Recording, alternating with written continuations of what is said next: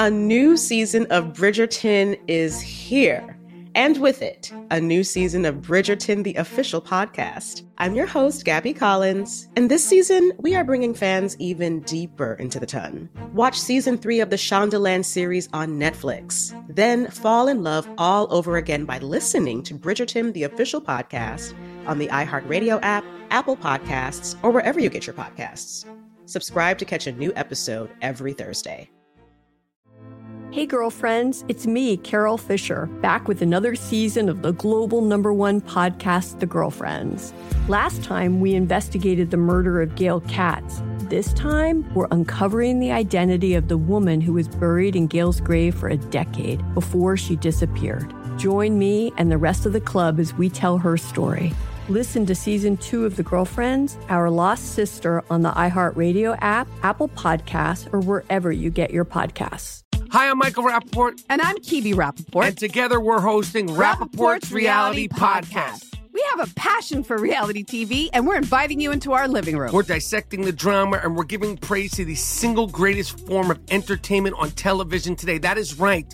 Reality TV is the greatest form of entertainment on television today. Listen to Rapaport's Reality with me, Kebe Rapaport. And me, Michael Rapaport, on the iHeartRadio app, Apple Podcast, or wherever you get your podcast.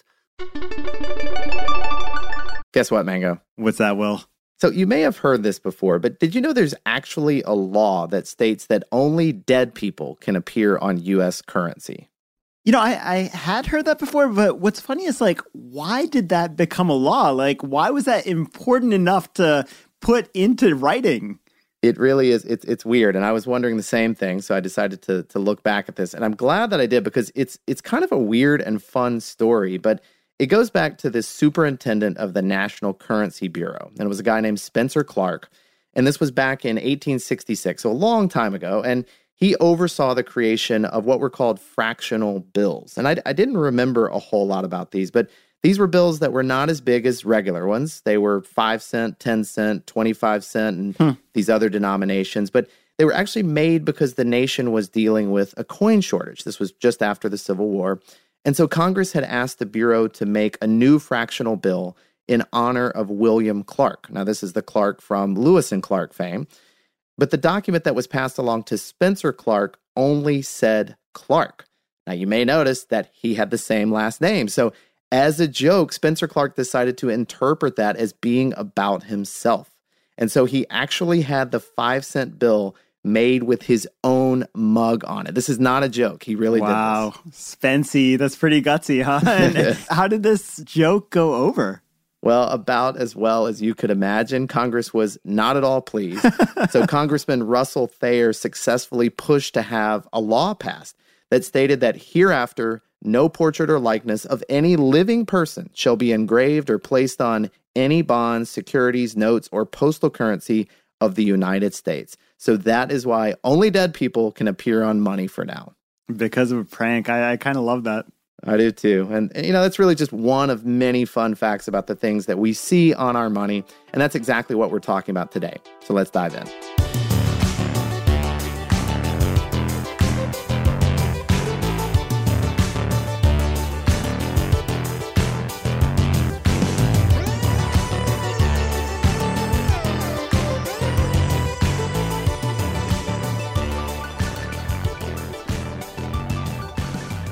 Hey there, podcast listeners. Welcome to Part Time Genius. I'm Will Pearson, and as always, I'm joined by my good friend Mangesh Hattikudur.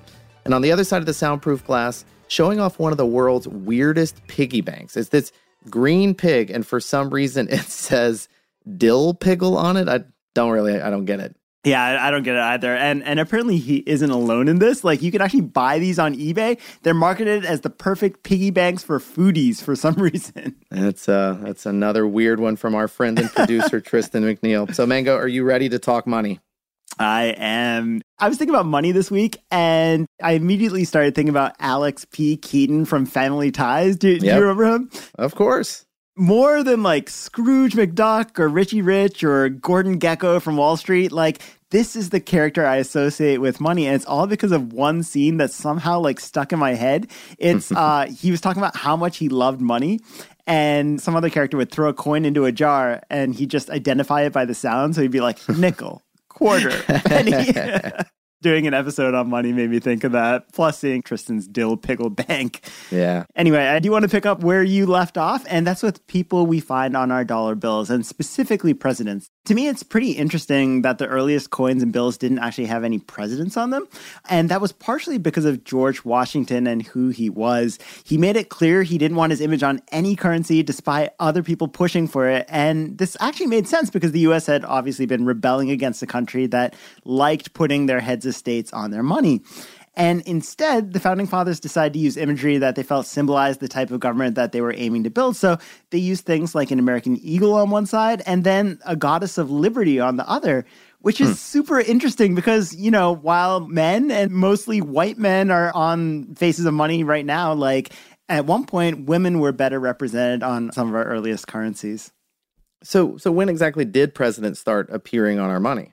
Um, if I tell you this, does it count as one of my facts? You know, it's interesting. I'm looking over at Tristan and he is nodding pretty aggressively and he sets the rules around here. So I, I, guess it has to, but I feel like it's worth sharing anyway. So the first president didn't appear on US currency until 1909 and that's 133 years after the country was created and right around 100 years after Lincoln was born.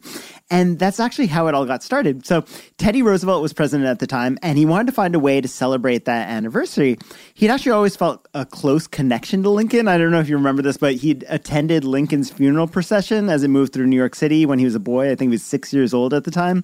Hmm. When he became president, he wore a ring that had strands of Lincoln's hair in it. So, when he actually had the power to do so, he had a series of commemorative pennies made in Lincoln's honor. 22 million of them, in fact. And the hmm. American public seemed to like them so much that they just stuck around and everyone kept making them.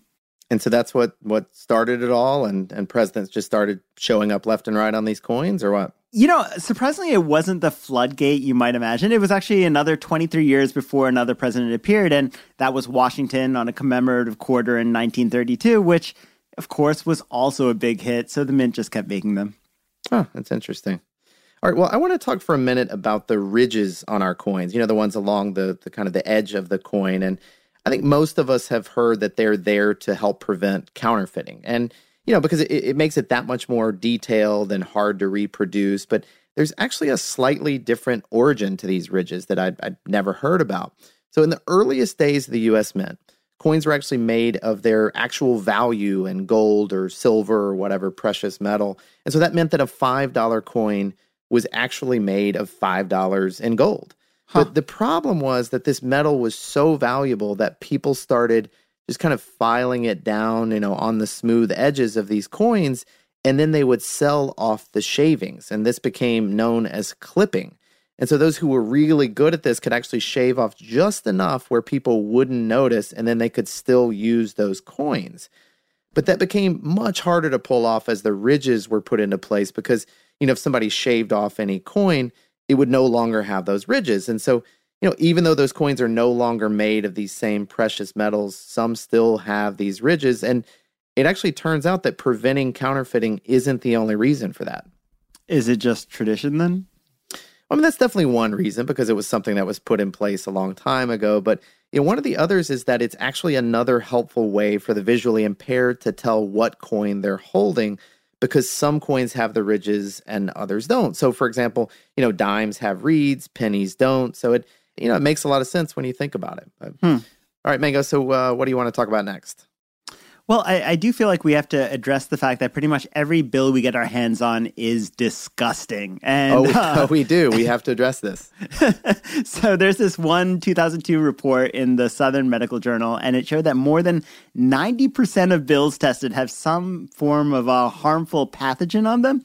So oh. we're talking about stuff like staphylococcus, uh, and other gross things. And uh, yeah. the same study actually showed that most bills have at least trace amounts of fecal matter on them, which is oh, also wonderful. I'm never using anything but a credit card ever again. it feels like it would be wise to like wash your hands after using dollar bills, but that's not all. It's it's wild that one study back in the late 90s found that somewhere around 80% of bills in circulation, 80% had trace amounts of cocaine on them.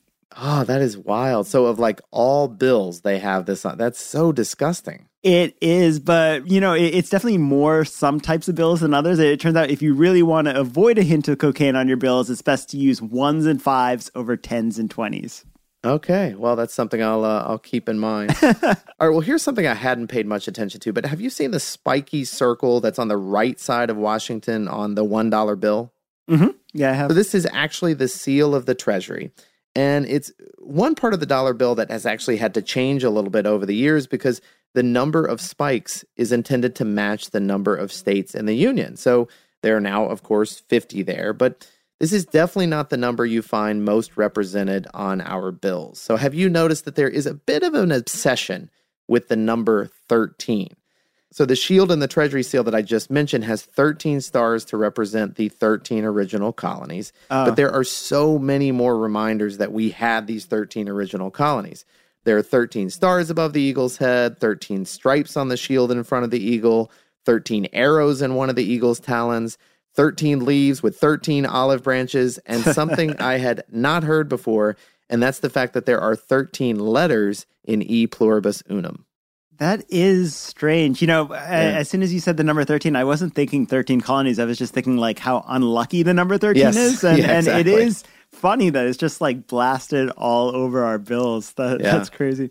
So here's a weird one. We all know Andrew Jackson is on the $20 bill. There's been all this hubbub whether he should be there, like, or whether we can take him off. I know we've talked about replacing him with Harriet Tubman recently Yep. um, or someone just less horrible than he is. But uh, there's this weird thing about having Jackson on the bill, and also that people are fighting to keep him there. And it's that Jackson didn't believe in paper money. Like, Really? yeah, it, it- he actually used his farewell address as president to blast the idea of paper currency, claiming it had no intrinsic value and that it would, quote, render property insecure and wages unsteady and uncertain. So, you know, having him on the 20 is almost like having Richard Nixon on your soup labels, which I, I, I know is a weird reference, but he didn't believe in soup and he had a ban from the White House. you know, I wasn't expecting you to bring soup into this, but um, all right. Well, we've each got one more fact to share, but before we get to those, let's take a quick break. A new season of Bridgerton is here. And with it, a new season of Bridgerton, the official podcast. I'm your host, Gabrielle Collins, and this season, we are bringing fans even deeper into the ton. Colin Bridgerton has returned from his travels abroad. Is betrothal written in the stars for the eligible bachelor? Meanwhile, the ton is reverberating with speculation of who holds Lady Whistledown's pen. We're discussing it all. I sit down with Nicola Coughlan, Luke Newton, Shonda Rhimes, and more to offer an exclusive peek behind the scenes of each episode of the new season. Watch season three of the Shondaland series on Netflix. Then, fall in love all over again by listening to Bridgerton, the official podcast, on the iHeartRadio app, Apple Podcasts, or wherever you get your podcasts. Subscribe to catch a new episode every Thursday. Hey, girlfriends, it's me, Carol Fisher. I'm so excited to tell you about the brand new series of The Girlfriends. In season one, we told you about the murder of Gail Katz at the hands of my ex boyfriend Bob. At one point, a woman's torso washed up on Staten Island and was misidentified as Gail. She spent nine years in Gail's grave, and then she just disappeared. It's almost like it's become this moral obligation to find her. And that's what we're going to do find this missing girlfriend and tell her story. With the help of some of your favorite girlfriends from season one, like my producer Anna. Oh my God. My friend Dr. Mindy Shapiro. Hi, it's Dr. Shapiro, and I'd like to speak with the deputy medical examiner. And of course, Gail's sister Elaine Katz. Having no closure, it kills you.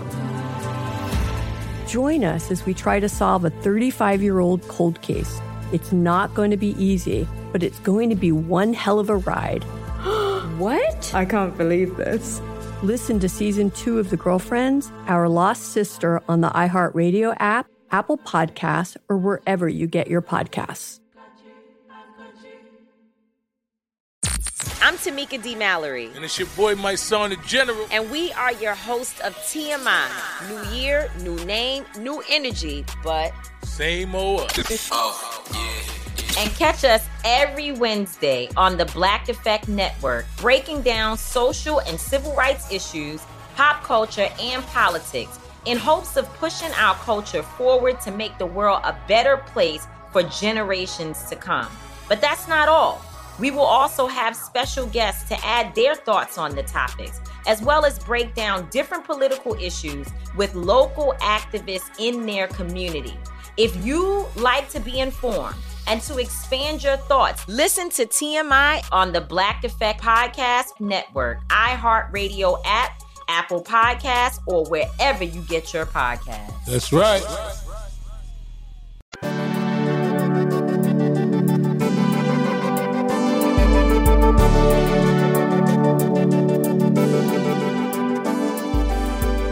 Welcome back to Part Time Genius, where we're talking about things we find on our money. So far, we found cocaine, we found the number 13 a lot. But yep.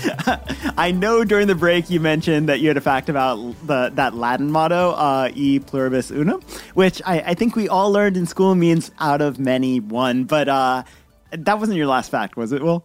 No, Mango, come on. got, got better stuff than that. But all right, well, this is just one more reference to the original 13 colonies, as we mentioned. But what I found funny was that the founding fathers may have actually borrowed this phrase from a popular magazine. It wasn't something that they actually came up with themselves. So huh. there was this British periodical that started back in 1732 and it ran for nearly two centuries and it was called Gentleman's Magazine. Ooh. And it's, it's, it's, not as dirty as it sounds. But uh, anyway, on every issue was this phrase, e pluribus unum. But in this case, this was actually referring to the fact that so many articles were coming from so many different sources, but all brought together into one publication. So it kind of makes sense why they would say this. So mm-hmm. as Gentleman's Magazine started gaining popularity in the colonies, it seems very possible that they were actually inspired by this phrase. And so that may be where it came from. Anyway, all right, Mango. So what is your last fact of the day? Well, I, I, like that you spotted plagiarism basically on our dollar bills. Yeah. That's pretty amazing. so I, I think I'm going to end with a fact about the two signatures you see on every printed bill here in the U.S. One is from the Treasurer of the United States, and one's from the Secretary of the Treasury. Wait, so th- those aren't the same thing? No, so the treasurer actually advises the secretary about various currency, but it's the secretary that makes the final calls. And the current secretary of the treasury is Steve Mnuchin. He's actually the 77th person to hold this title, and every one of them has been a man. But this is the more interesting part. The current treasurer is Jovita Carranza, or Jovita Carranza. I, I, might be pronouncing that wrong, but she's actually the 44th person in this position, and it's actually only been held by women for the past seven decades, dating back to Harry Truman appointing the first female in this role. That's so weird. So only men in one role and only women for the past seven decades. It feels like just another reminder of how weird people are about gender stuff, isn't it?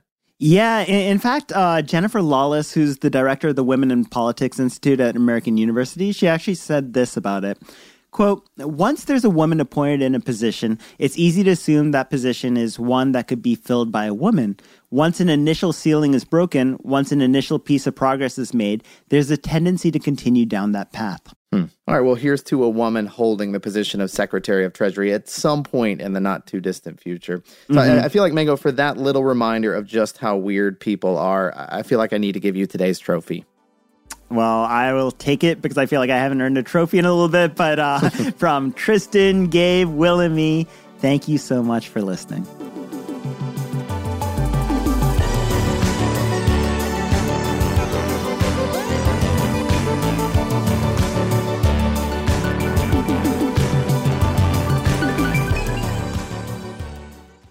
A new season of Bridgerton is here and with it, a new season of Bridgerton, the official podcast. I'm your host, Gabby Collins, and this season, we are bringing fans even deeper into the ton. Watch season three of the Shondaland series on Netflix. Then fall in love all over again by listening to Bridgerton, the official podcast, on the iHeartRadio app, Apple Podcasts, or wherever you get your podcasts. Subscribe to catch a new episode every Thursday. Hey, girlfriends, it's me, Carol Fisher, back with another season of the global number one podcast, The Girlfriends.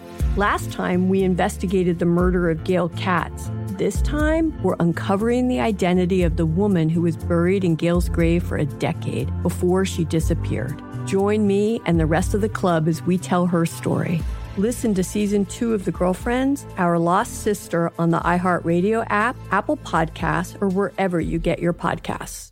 Hi, I'm Michael Rapaport. And I'm Kebe Rapaport. And together we're hosting Rapaport's, Reality Podcast. We have a passion for reality TV, and we're inviting you into our living room. We're dissecting the drama and we're giving praise to the single greatest form of entertainment on television today. That is right. Reality TV is the greatest form of entertainment on television today. Listen to Rapaport's Reality with me, Kebe Rapaport. And me, Michael Rapaport, on the iHeartRadio app, Apple Podcast, or wherever you get your podcast.